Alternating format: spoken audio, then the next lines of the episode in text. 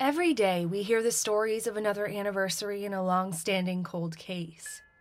One more year gone, another 365 days passed without answers for the surviving family members or the community they called home. But in the fall of 2020, the story about one of Maine's unsolved homicides was different. Headlines announced that after 36 years, Maine State Police arrested their suspect in the unsolved 1984 murder of Dorthea Dot Burke in Stockton Springs, Maine.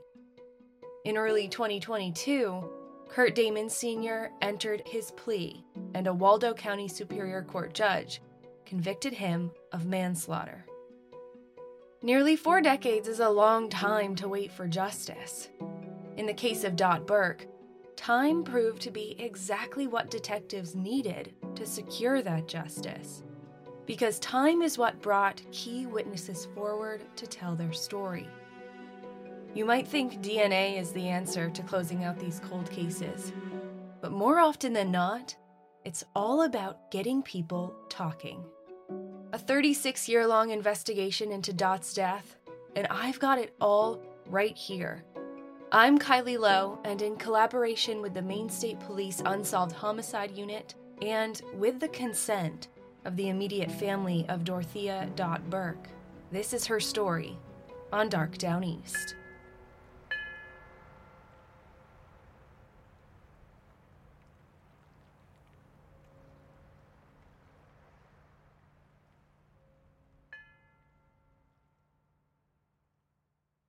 The first thing I did when I received my self addressed overnight envelope back in the mail from Waldo County Superior Court was grab a highlighter, a pencil, and a cup of coffee. It's not often a 30 plus year old cold case is brought to closure, and I knew that this document would help me understand in greater detail just what goes into investigating and solving a murder that happened decades in the past. Maine State Police Detective Jay Pelletier filed the affidavit of probable cause with the court in October of 2020. Jay is Detective Corporal of the Unsolved Homicide Unit, and you've heard his name before on Dark Downeast. He worked with Alaska State Troopers to interview Steven Downs in the case of Sophie Sergie. I went to work reading and marking up this document, scribbling questions in the margins to ask Jay Pelletier and his lieutenant, Jeff Love. The affidavit outlined in great detail the timeline of the last day of Dot's life and the celebration that defined the day, only to have it end in senseless tragedy. It began on June 23, 1984. It was a Maine summer Friday night, and it was going to be a fun one at that. Dot Burke's niece was getting married, and Dot herself was celebrating her 63rd birthday. Since the wedding would occupy the evening, Dot's daughter, Ruth, planned to throw her mother a birthday party the next day. And family members had a plan to make sure Dot had a special moment at the wedding, too. Dot's sister Pearl dropped her off at Ruth's house that afternoon. Dot didn't drive, so hitching a ride with friends and family was how she got around. Dot stepped out of the car and slung her black purse strap over her shoulder. It had all the essentials for the evening inside including a new carton of Bright 100 cigarettes. According to the affidavit, Ruth's house wasn't the only place Dot had been that day. Dot's granddaughter later told investigators that they were in town together at the calico shop. Her granddaughter remembered Dot talking to two guys, Kirk and Mike, she thought their names were. For whatever reason, Dot handed the two men 20 bucks for beer and gas Back at Ruth's house, Dot got herself fixed up for the wedding, removing two ties from her maroon blouse that were used to secure the sleeves, maybe preferring the look or comfort without them. Dot wasn't sure where the night would bring her after the wedding. She liked to have a good time, and it was her birthday after all, so she told Ruth that if she didn't make it back to her house that night, she'd be staying at her sister's place, also in Stockton Springs. The wedding of Dot's niece was held in Stockton Springs, and the reception was just down the road at Prospect Hall in Prospect. It was a town hall used for gatherings and functions on the second floor, located just above a general store along Route 1A and Fort Knox Road. The space was filled with family and friends celebrating the nuptials of Pat and Danny Eaton, but the family didn't let Dot's birthday go unnoticed either. They called Dot up on stage and sang her happy birthday, tossing confetti up in the air and watching the pastel colors cascade down and settle onto Dot as she smiled. She brushed some of the confetti off her shirt and sweater, but confetti has a funny way of sticking around. Pieces lingered in Dot's hair. Among the wedding reception guests was a man named Kurt Damon Sr. Dot was social, and she chatted with nearly everyone at the reception that night, according to witnesses. That included Kurt. At some point during the evening, though, Dot took a break from socializing to pop into the convenience store on the first floor of the building to pick up a six pack of Michelob Light. According to witness statements collected by Detective Richard Cook, Kurt Damon was beginning to cause a problem at the reception and was in, quote, a fighting mood. So he and two other wedding guests left the reception the crowd was beginning to thin out, with Dot, too, saying she wanted to go out dancing. At least one other person saw her leave the reception around 9:15 p.m. Meanwhile, Kurt and his two friends were out looking for their next move and ended up at D&K in Frankfort, a local bar and lounge about 3 miles away from the reception hall. When they left that bar, they drove Kurt to the square in Stockton Springs an area between four cross streets near the center of town. It sounds like this area was a typical hangout spot, but when Kurt got out of the car, he told the two others that he didn't see anyone he knew. But the woman in the car pointed ahead at a person sitting on the game room steps, part of Worcester's store. Quote, Dot's right there. You know her. End quote. A witness in the square later told Detective Rex Kelly that he saw an interaction between a woman sitting on the steps of Worcester's store and a man who approached her after getting out of a vehicle that night. He said the woman, who he later identified as Dorthea Burke from a photo, was drinking a beer as a man approached her. According to the witness description, the man was heavy set, around 5 foot 9 inches tall, with dirty blonde hair, wearing a chamois shirt that might have been blue. It would have been hard to tell at night. The witness could overhear the conversation between the man and woman. The man told Dot he was headed to Cape Docks, another hangout spot near Cape Jellison. The witness would later pick a photo from a lineup, identifying the man talking to Dot as Kurt Damon Sr.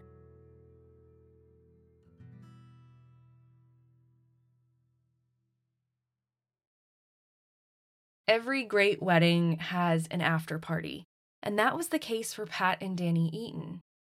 As the festivities at Prospect Hall wound down, the new Mr. and Mrs. found their way to Captain Jack's around 11:30 p.m. They didn't stay long, 15 or 20 minutes maybe, but while they were there, they saw Dot come into the bar and use the restroom. Another witness said they saw Dot hanging out with a few men at Captain Jack's that night. One of those men, described as 20 to 23 years old, heavy set, with sandy brown hair and a dark color chamois shirt on. He would later identify this man as Kurt Damon Sr. in a photo lineup. The witness said Dot left Captain Jack's with Kurt that night. They were headed to Priscilla's, another bar in town.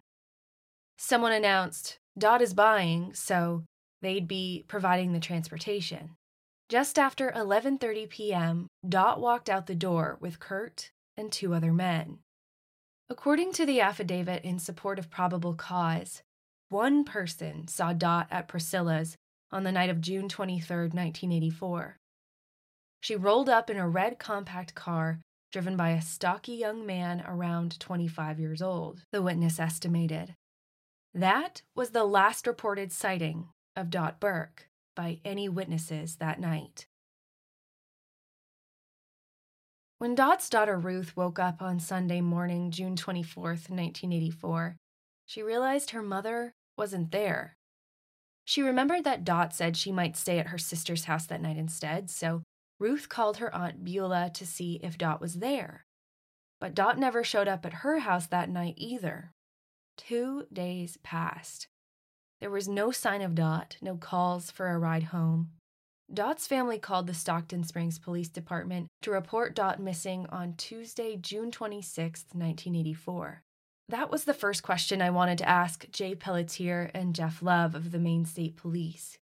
I've seen it in numerous cases from this era a 48 or even 72 hour hold before a missing persons report can be filed. Was that true for Dorthea Burke? Here's Jay Pelletier. I'm not aware of anything that indicated law enforcement had to wait a certain amount of time before an official report. She was supposed to be at home on June 24th, and by home I mean Ruth's house, her daughter's. And they started looking for her on that day. So I believe the assumption was that Dot at some point would return home. And when she didn't for a couple days, that's when the official report was made to Stockton Springs Police Department. Dot's family had every reason to be concerned. They'd been searching for Dot on their own, but it was time to get the support of police to find her.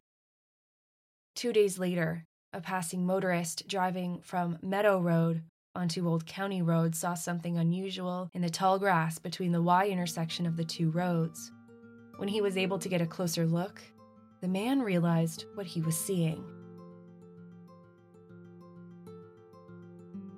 Trooper Craig Handley arrived on the scene to find the body of a woman lying on her back in the tall grass. Her clothing was disheveled and displaced.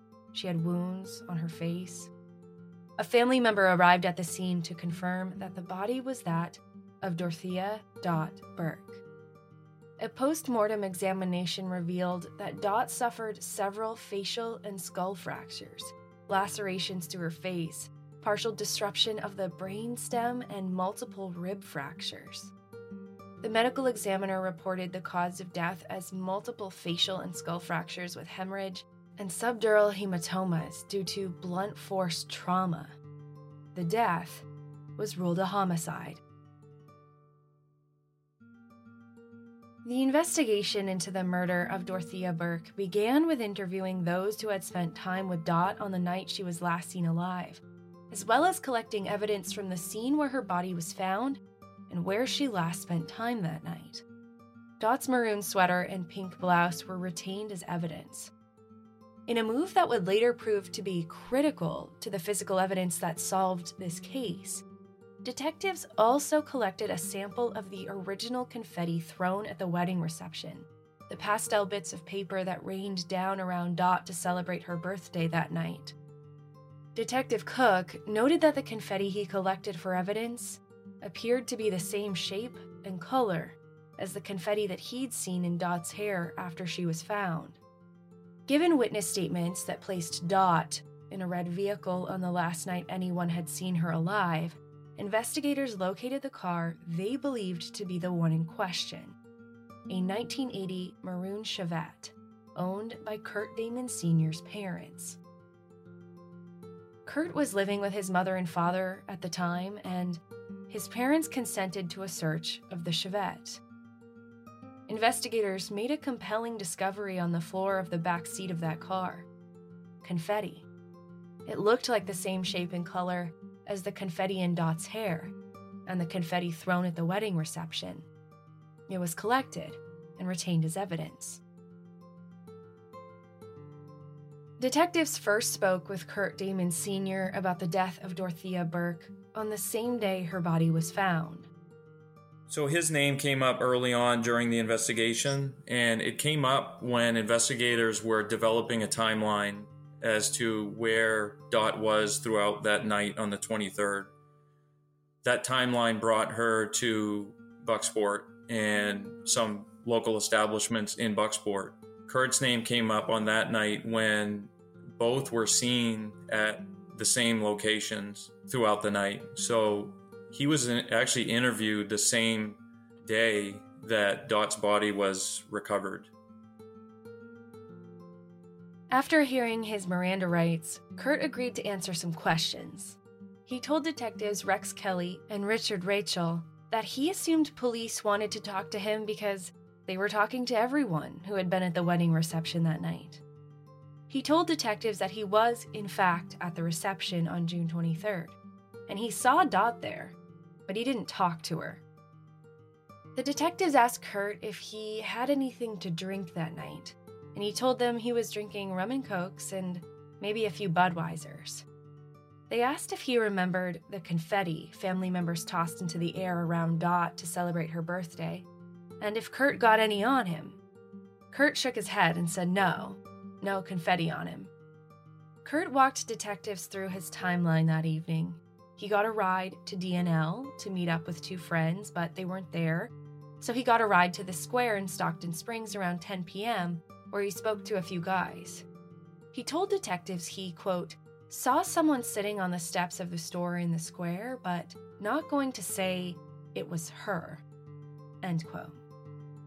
According to Kurt's version of events, he left the square in Stockton Springs, hitching a ride with a family member who happened to be driving through the area. He got a ride home and was going to stay up to watch some wrestling, but decided to go to bed sometime after 11 p.m. Detectives checked on a few details, asking Kurt if he went to Captain Jack's in Bucksport that night or Priscilla's. Kurt told them he hadn't actually been to those bars in quite some time. Detectives wanted to know did Kurt use his mother's car, that red Chevette, on the night of June 23rd? Nope. Kurt told them he didn't drive the Chevette that night, but yes, that's usually the car he drives if he needs to, since his own car had been broken down for several months. They asked Kurt if he knew how Dot died. Kurt told the detectives he didn't know anything about it. Then he asked the detectives if he should have an attorney. That's when the interview stopped.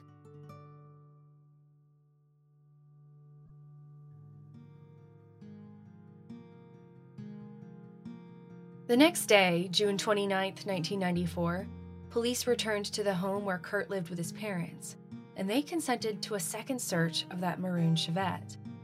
Detectives actually seized the vehicle and sent it to the crime lab for processing. Additional items of evidence were collected during that second search of the car four cigarette butts in the ashtray on the dash. Three of them were Bright 100s. That's what Dot smoked. She had a brand new carton of them with her on the day of the wedding. Then, almost a month later, on July 20th, 1984, police executed a search warrant at the residence of Kurt Damon Sr., collecting a red shirt from the household that belonged to Kurt. Kurt watched as the shirt was seized and labeled, another piece of evidence added to the case of Dot Burke. When another month passed, detectives wanted to speak with Kurt again and he again agreed to answer their questions. He doubled down on what he'd already told them. Kurt said he wasn't at Captain Jack's or Priscilla's the night of the wedding reception, and that he didn't see Dot after the reception, and he did not drive his mother's Chevette that night. Quote, I know that for a fact. End quote.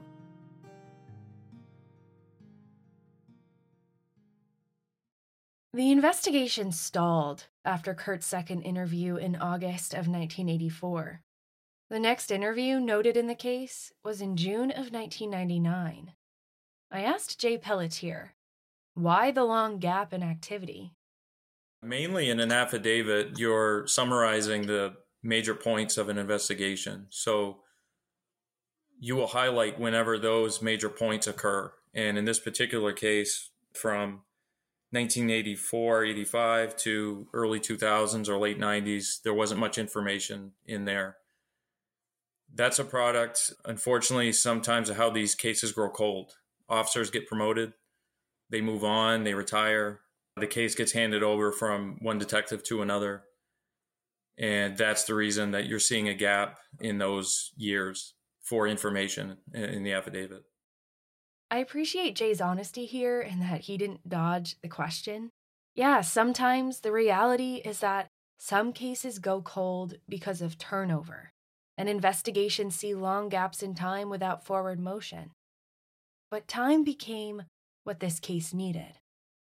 So in 1999, the investigation jump started again when detectives spoke to a witness who remembered overhearing a conversation between Kurt and her former husband. Her ex husband had allegedly been in the car with Kurt that night, the maroon Chevette that he told investigators he wasn't driving. During the overheard conversation, the witness's ex husband said he knew what happened to the woman, that she'd gotten out to use the bathroom and Kurt backed over her. The men referred to the woman as Ma Burke and said after they did something with her body, and then Kurt and the other man took her money.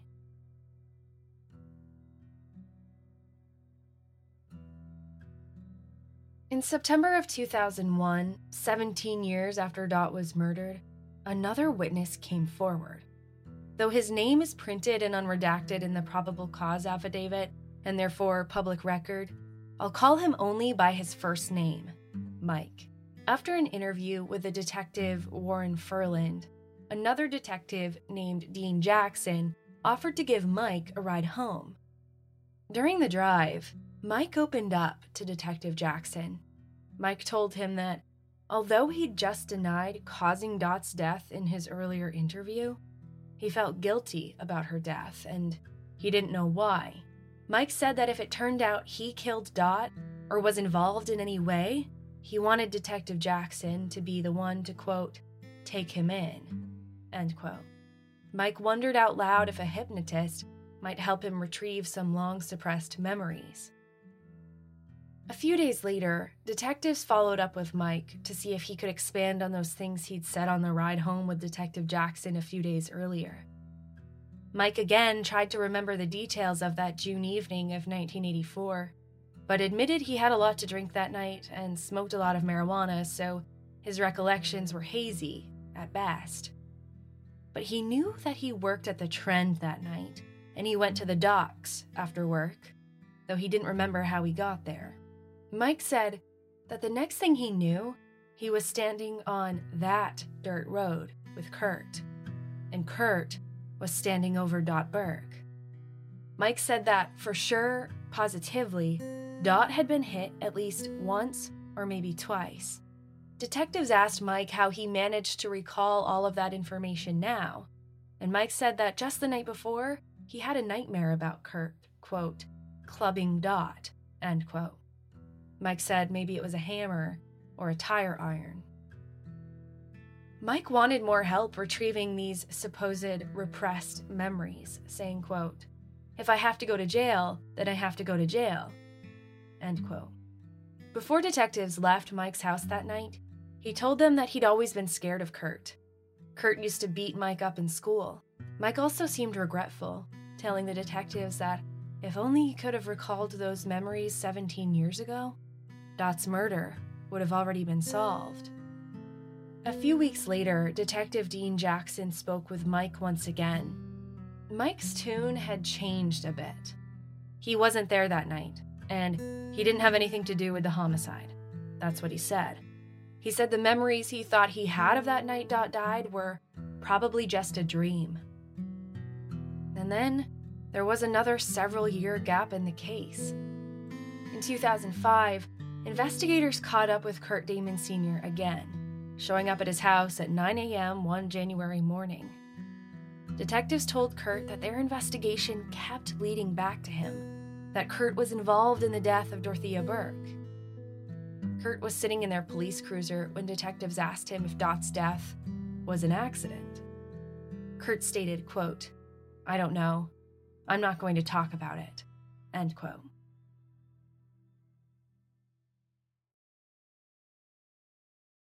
As each year passed in the investigation, Kurt Damon Sr. remained a suspect that police couldn't rule out.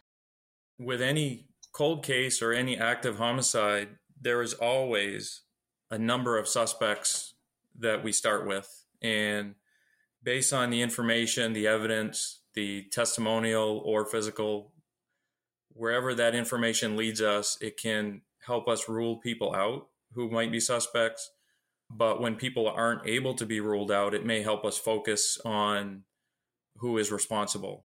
The Dorthea Burke homicide investigation was still open in the late summer of 2006.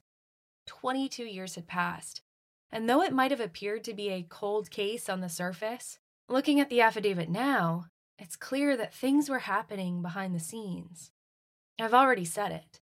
Sometimes time is exactly what an investigation needs. Time changes people, it changes relationships and loyalties. The people whose secrets you kept decades before might not mean the same thing to you anymore. Kurt Damon and his wife separated in 2006. That August, she spoke to investigators. She told detectives that the last time they showed up to their house in 2005, she had asked Kurt what it was all about. Kurt told her there was an accident when he was young, and a friend picked up a girl and wanted to take her home that night. Kurt told his wife that he got dropped off at home in the wee hours of the morning, only to have his friend show up sometime after, saying something really bad happened. After Kurt and his wife were granted a formal divorce a few months later in 2006, she spoke to investigators again. Kurt's ex wife revealed that she wasn't forthcoming about everything she knew during that first conversation. Like others had expressed before her, she too was afraid of Kurt. But the woman kept talking. She told detectives that in either 2001 or 2002, Kurt told her that he was there when Dorthea Burke got backed over by a car.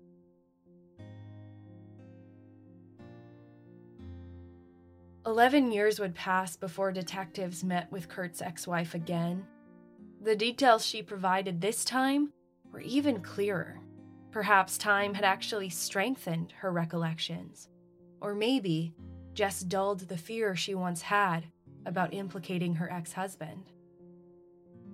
She told detectives that the first time Kurt told her about Dot Burke's death, he said that he was with two friends, one of them, Mike, the witness with the repressed memories. Kurt said that the three men picked Dot up from a bar because she wanted a ride home. Kurt had a few drinks in him when he told his then wife what happened that night, explaining that they were in his mother's car and they backed over Dot. Kurt continued on, saying that state police had seized the vehicle to look for forensic evidence and felt investigators would find, quote, evidence that would implicate me, end quote. His then wife told Kurt he should turn himself in. Kurt only responded, quote, I would spend the rest of my life in jail, end quote. State police tried to speak with Kurt again in 2018, but Kurt wasn't up for a chat. Quote, I'm not talking to nobody no more. End quote.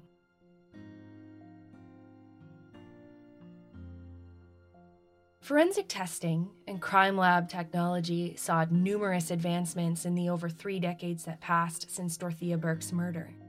In 2019, evidence that had long been part of the investigation could be processed and analyzed in new ways.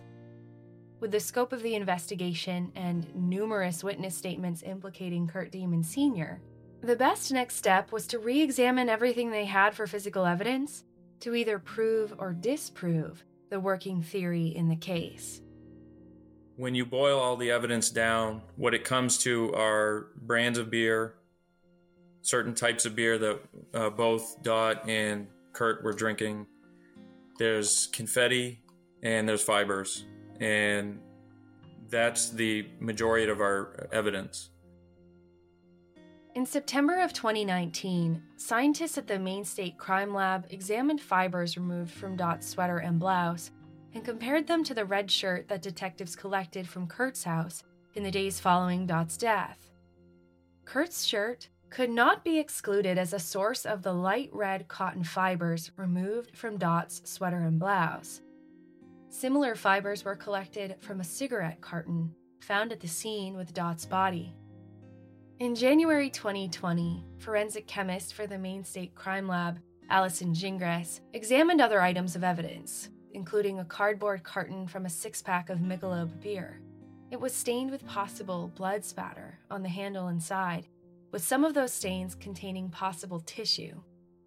Under microscopic examination, chemist Gingras identified apparent human vellus hairs of undetermined body origin and two red fibers. Dot drank Michelob. She'd left the wedding reception to pick up a six pack of it that night. Kurt, on the other hand, drank Budweiser. It probably wasn't Kurt's beer. Allison Gingras also examined the confetti that was thrown during the wedding reception. Those pieces of a celebration within a celebration. Dot's birthday not forgotten despite the marriage of her niece on the same day. She noted that the multicolored confetti pieces were 4, 8, and 10 millimeters in diameter, with small scalloped edges, and other pieces were irregularly shaped. She compared these pieces to the confetti found on Dot Burke's body, in and on her belongings at the scene, and inside the 1980 maroon Chevette. They all matched. It was the same confetti. Here's Lieutenant Jeff Love.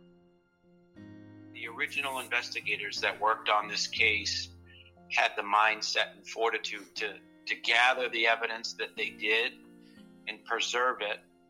And then the work that was done by the forensic chemist from the state police crime lab and the extensive examination that she did utilizing technologies of today to examine evidence of yesterday that helped draw connections and helped i think the prosecutor solidify the timeline and figure out exactly what took place and what happened it wasn't just the confetti itself it was the location of that confetti that revealed intricate but important details about the circumstances of that night. When investigators processed the Chevette and found that confetti, it was on the floor of the back seat of the car, presumably where Dot was sitting as they drove around bar hopping that night. Kurt was also at the wedding reception, but he told police he didn't get any confetti on him. Even if that had not been true, there was no confetti in the driver's seat of the car. Do you see what I mean? Intricate, but important. The confetti was thrown at the uh, wedding reception on Dot while family members were singing happy birthday to her. So she got a lot in her hair. And some of that confetti was deposited in, in other parts, and we feel that it connects scenes together and suspects together. The Michelob carton, the confetti, the fibers, it all contributed to the growing evidence in Dorthea Burke's case. The evidence wasn't ruling their suspect out. When the case and all of its evidence was presented to a grand jury in September 2020, the grand jury agreed and handed down an indictment. Maine State Police arrested Kurt Damon Sr. for the murder of Dorthea Burke.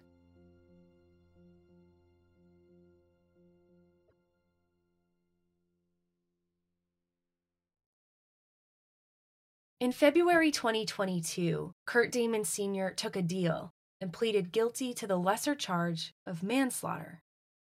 I asked Jay Pelletier and Jeff Love about the plea deal and what goes into the process of changing the charge.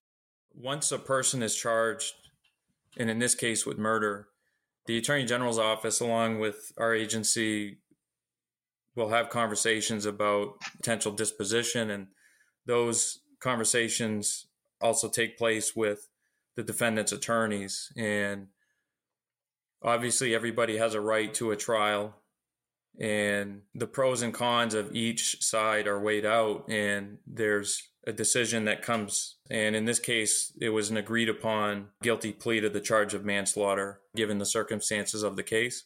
We have input in that. The Attorney General's office makes those decisions, and also Dot's family was consulted and also had input uh, as to what the outcome and the final outcome should be. We always take families' input into consideration because this is their family member, you know, that was taken from them. They definitely deserve to have input as to what happens in their family member's case. In the end, that's really who we're working for. The circumstances of the case pointed to manslaughter, not murder. The difference between murder and manslaughter is murder is intentionally or knowingly causes the death of another human, whereas manslaughter is recklessly or with criminal negligence causes the death of another human being. With that comes different penalties. Murder, if convicted, carries a minimum mandatory sentence of 25 years. Manslaughter in 1985 carried a maximum of 20 years. Today it's different. manslaughter has a maximum of 30 years, but since this occurred in 1985, we have to apply 1985 law. Kurt Damon Sr. was sentenced to 20 years, all but 12 suspended, with four years probation, in accordance with 1980s law. As of March 2022, this arrest and conviction is the most recent success of the Maine State Police Unsolved Homicide Unit. With about 100 cases still on the main list of unsolved homicides and missing persons, there's more work to be done. But Dot Burke's case is proof that justice is possible. We never give up. We've had several successes in the past, and we will have several more. But these these detectives, this is this work is their life passion, and they want to work for these families and bring closure to the family and the communities that you know this horrific crime has shocked. So, Jay, what was the key to closing out this case after so many years? This was a combined effort over years, and obviously, 1985 till now is a long time. More recently, we redoubled our efforts to see if we could bring this case to a closure. And really, I think what brought it to a closure was looking at it from a 30,000 foot view and uh, just a comprehensive review of the entire case file. One crucial element of the investigation was certain witnesses coming forward, willing to share what they knew after their circumstances and relationships changed alliances and relationships change over time. So, for example, if somebody is in fear of retribution or if somebody is concerned for their well being, relationships can change and that circumstance can change where they, at any given period of time, are not afraid anymore or can, with good conscience, come forward with information that they have. And that's true for almost any case that we investigate. And it, it was also true in, in this case alliances change, relationships change, and sometimes that is an example where time is on our side as cold case investigators and can be beneficial to an investigation. It's a testament to the power of sharing what you know, or what you think you know, in an unsolved case. Really, only a small percentage of cases nationwide are solved through DNA alone. And I've read some statistics that suggest it's only about 23%. So, really, what solves these cases are the totality of the circumstances. And when you put everything together and getting a complete understanding of what the evidence and the information given to you by witnesses means. So, we really rely heavily on what people tell us. And if there's anything that can come from this example, is that if somebody has information on a cold case that they're not sure they should come forward with, then this should be an example where it has worked. It worked in this case, and it can work in whichever case that a listener may know somebody that has information. We do listen to you, and it can result in a charge, and it can also result in a conviction. Don't assume that we know that we should speak with you. Instead, I would suggest to reach out to us, share the information that you have, let us determine if it's relevant to the investigation and we can document it and go from there. Do not discount what your information could do for long standing unsolved cases, like Dot Burke's. Your information could corroborate existing evidence we have in, in the case file. It could send us in a completely new direction and it can also provide answers to the families. And that's what our main goal is is to provide answers to uh, the family and honor their loved one's death by discovering how they died and who was responsible for their death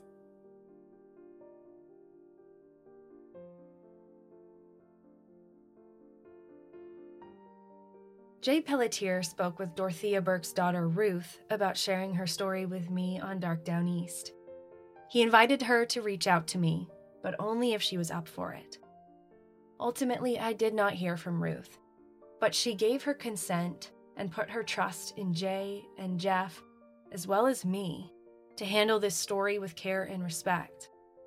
Her family has been through a lot. Jay recognizes that even though justice is the ending families hope for, the pursuit of that justice can be re traumatizing. When we are investigating these cases, at times there can be a long period of time between communications. And with this particular case, we knew that we were at a point that we were going to be requesting charges of the grand jury. And we were able to share that information with the family. But we also know we're, we're reinserting ourselves into their lives all over again. And we're kind of asking them to revisit all those feelings that they had back in 1985. And this case was no different than any of the other cold cases that we've investigated and brought to resolution, where that definitely played a factor. And you know, it's it's difficult. It's difficult for us. It's difficult for them that they have to relive all those old emotions again. And now that charges have been filed, now it's a different type of conversation. And to try to walk them through the criminal justice system, it can be very overwhelming. And Dot's family handled it very well. Kimberly Burke, Dot's daughter in law, told the court that the day Dot died, quote, It was a day that our hearts were broken forever. Our lives changed forever. For more than 37 years, Kurt went on with his life like nothing ever happened. I hope he spends the rest of his life in prison. End quote. Kurt Damon Sr. is 58 years old. He'll be 70 when he's released from prison, if he serves his entire 12 year sentence. If there's anything we should take away from this story, it's that you could bring closure to a long standing unsolved homicide in Maine. If you have information or know someone who does, please share it with investigators. Don't assume they know they should speak with you. You can find the tip form linked in the show description of this episode and at darkdowneast.com.